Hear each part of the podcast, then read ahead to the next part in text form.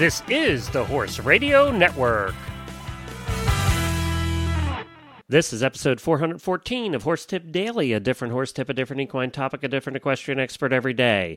Horse Tip Daily brings the world of equine knowledge to you one day at a time. Today's tip is sponsored by Equestrian Collections. Visit them at equestriancollections.com.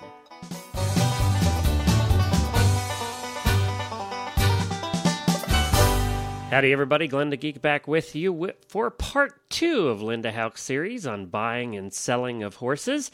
And in this part, we talk about the selling. If you missed the previous episode, go back to episode number 413 at horsetipdaily.com. And she talked about the buying of horses. Linda is the owner of Tapestry Equestrian Equine Services and has been passionate about eventing and thoroughbreds and for a very long time. And she is an accomplished eventer and a thoroughbred trainer as well. She has had a couple of uh, very good racehorses that have been stakes winners, so that's kind of fun. And she certainly knows what she's talking about when it comes to buying and selling horses. She's competed more than 100 horses and trained them as well. So we're uh, we're going to be back uh, right after I tell you about equestrian collections. You know, it's springtime, and uh, when it's springtime, you need to be thinking about replacing some of those items that have worn out and you just haven't gotten around to replacing them before. Well, now is the time to do it at equestriancollections.com because they have all of the products that you're going to want, whether it's clothing for you, for your husband, for your kids, whether it's clothing for your horse, whatever you're going to need this springtime. Show clothing, just run around the barn clothing, uh, light jackets, you know, breeches, whatever you need, you can find it over at equestriancollections.com at a price that you can afford. They make shopping easy, they make it fun, and they have the selection that you're going to want this spring. So hop on over and check it out at equestriancollections.com. And now, Linda on part two of her series on the selling of horses.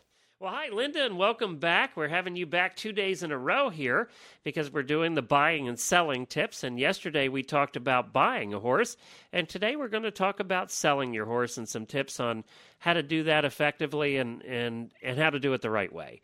Okay, well, one of the first things I would talk about, like we did uh, about the, the buying of a horse yesterday, would be the honesty. If I'm going to sell a horse, I want to put an ad out on it or I want to um, promote that horse in a very honest light. The horse industry, as you know, Glenn, is so small. And if you're going to be in the business of repeatedly selling horses, then you need to have that kind of a, a reputation that people know you're honest and you promote your horses in a in a in an ethical way. I agree, and so I, and you know what? I I never realized how small the horse world was till we started doing the Horse Radio Network and you know we it's amazing um, the relationships that we have seen people that we didn't know knew each other you know and it's just it is a small world. It really truly is. And you may think well there's a million horse people. Well you know that's still a pretty small world. And and in your little microcosm where you live it's a, it's a very small world. And everybody does know each other in one form or another or you know somebody who knows somebody. And and it's a chatty world. They love to tell stories and chat. Oh, absolutely. And any kind of uh, bad news or anything that'll, you know, work against your reputation will, will spread in, in like wildfire. Absolutely, absolutely. I totally agree. Now, as far as the, when you're starting to sell a horse and you think, oh, okay, I got to sell my horse, let's start there. Uh, have, have you had good luck? I mean, now there's Craigslist and there's uh, there's Dream Horse and there's Equine.com and there's all those places to put ads up. Have you found a place that's working particularly well for you? Well, here in Ontario, I use a site called equestrianconnection.com, and I've had quite a bit of success over the years uh, selling horses on that website. I have used equine.com periodically, but for where I am in Ontario, equestrian uh, connection's been very successful for me. And that may vary where you are too. You know, uh, where where the listener is located could vary on what sites are, are most effective. Uh, I would I would ask other people who have sold horses that you know where they put their ads and where they got the most results from. Like I've heard various. I've heard some people that have done very well with Craigslist, and some people who have done very well uh, with Dream Horse, and then some people haven't sold a thing with Dream Horse and do well with Equine.com. So I I think that's pretty regional from what I've been able to gather. Mm-hmm. Yeah. And when you're placing these ads, um, today's day and age of the digital camera, the best uh, ways to market your horse are upload upload pictures and upload videos.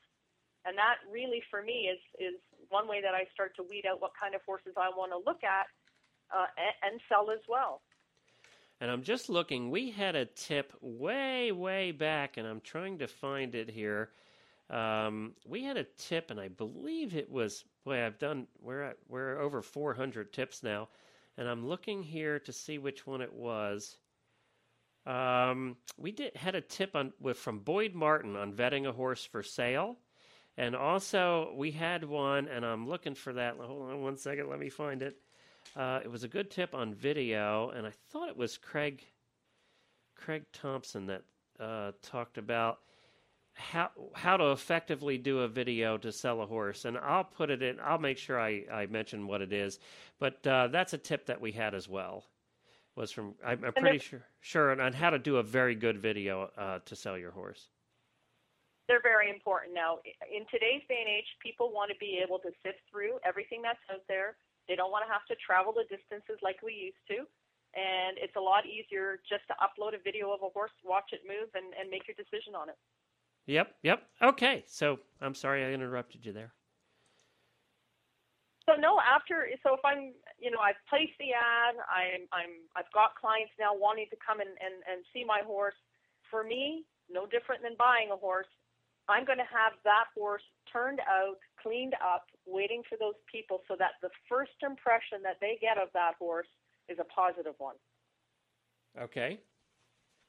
Uh, I've gone before to look at horses for sale. You get there, they've got the halter underneath the bridle, or, or in some instances, they're already being ridden, or there's nobody at the farm, they forgot that you were coming.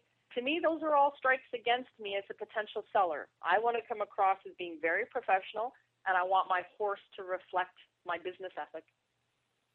So you just recommend having him at least cleaned up and, and back in the stall or on the cross ties? Either or. Um, as long as the horse, as long as I can bring him out of the stall and he won't have shavings in his tail, he won't have any manure stains on him. I've pulled the mane, I've trimmed up any, you know, excess kind of hair. As long as he's going to stay clean, he can go in the stall and, and, and be comfortable. Okay. Makes sense. And again, depending on what kind of horse I'm selling, say I'm, I'm starting to sell a horse that's jumping, I will go ahead and already set up my trotting poles in the arena. I will already go and set up a fence or two or a line because there's no guarantees that the people coming to see your horse are very good or any good at setting up distances themselves. Right.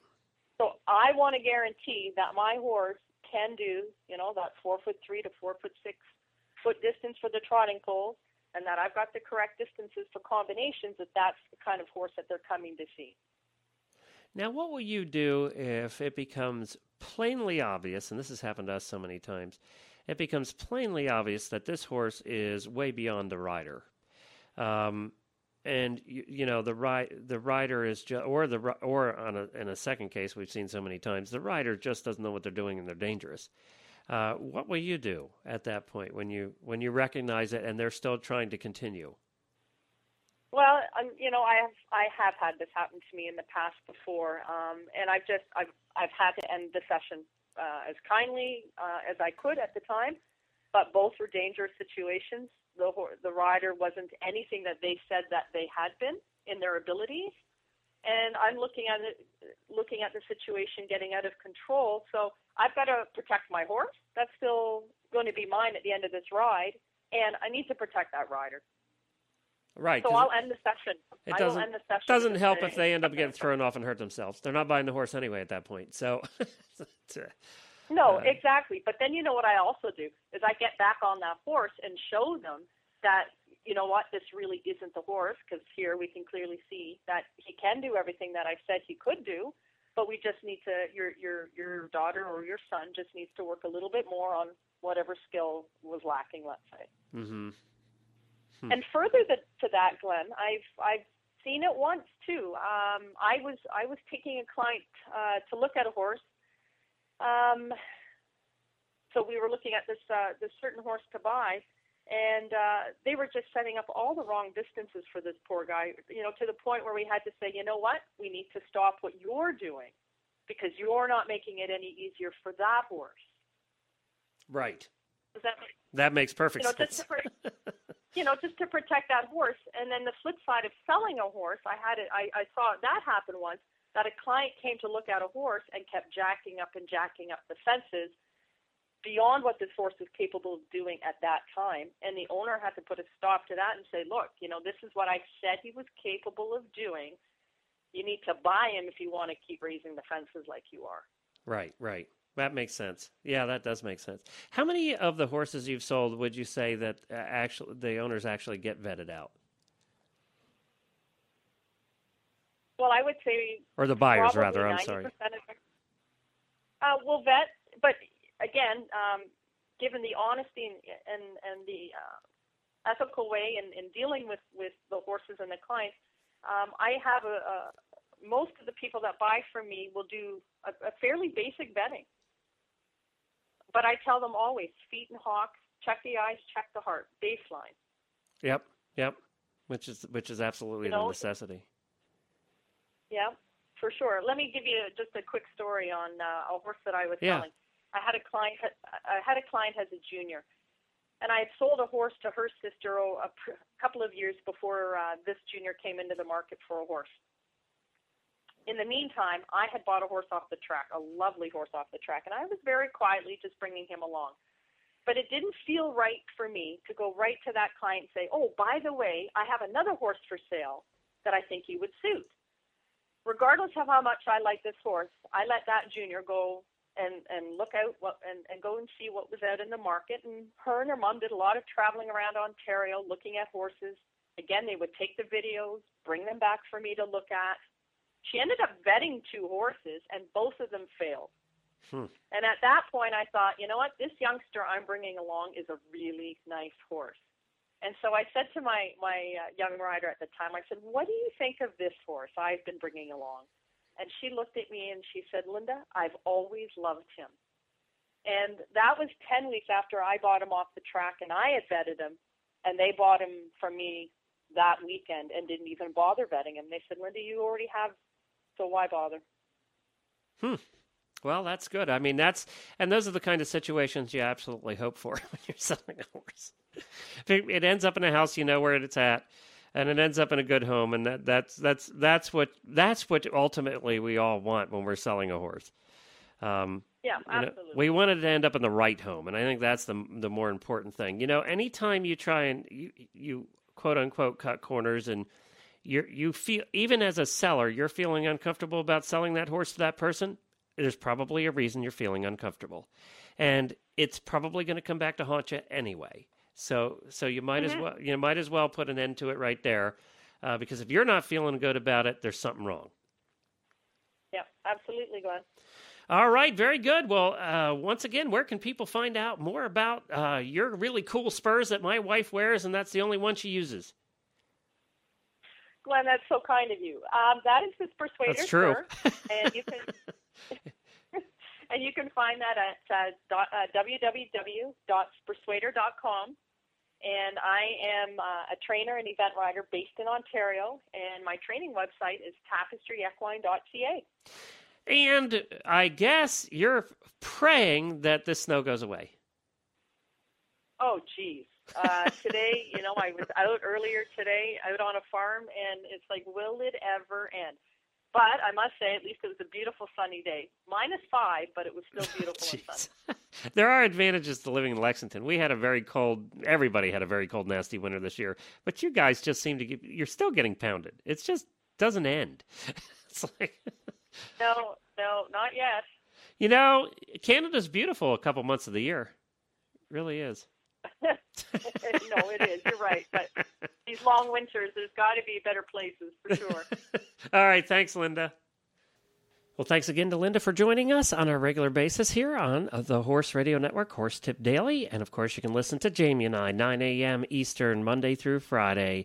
We have our Horses in the Morning live show. You want to take a listen to that. It's a lot of fun, building a big fan base, and I think you're going to enjoy it if you haven't tried it yet. You can also listen to it recorded over at horsesinthemorning.com. You can find all the shows in the Horse Radio Network, all eight of them, at horseradionetwork.com. Thanks again, everybody. Have a safe ride, and we'll be back again tomorrow with another new expert and a different horse tip. Until then, stay safe, everyone. Wear your helmet. The Horse Radio Network and the Horse Radio Network hosts are not responsible for statements of guests or their opinions. Use your own judgment when listening to the tips provided by the experts on Horse Tip Daily.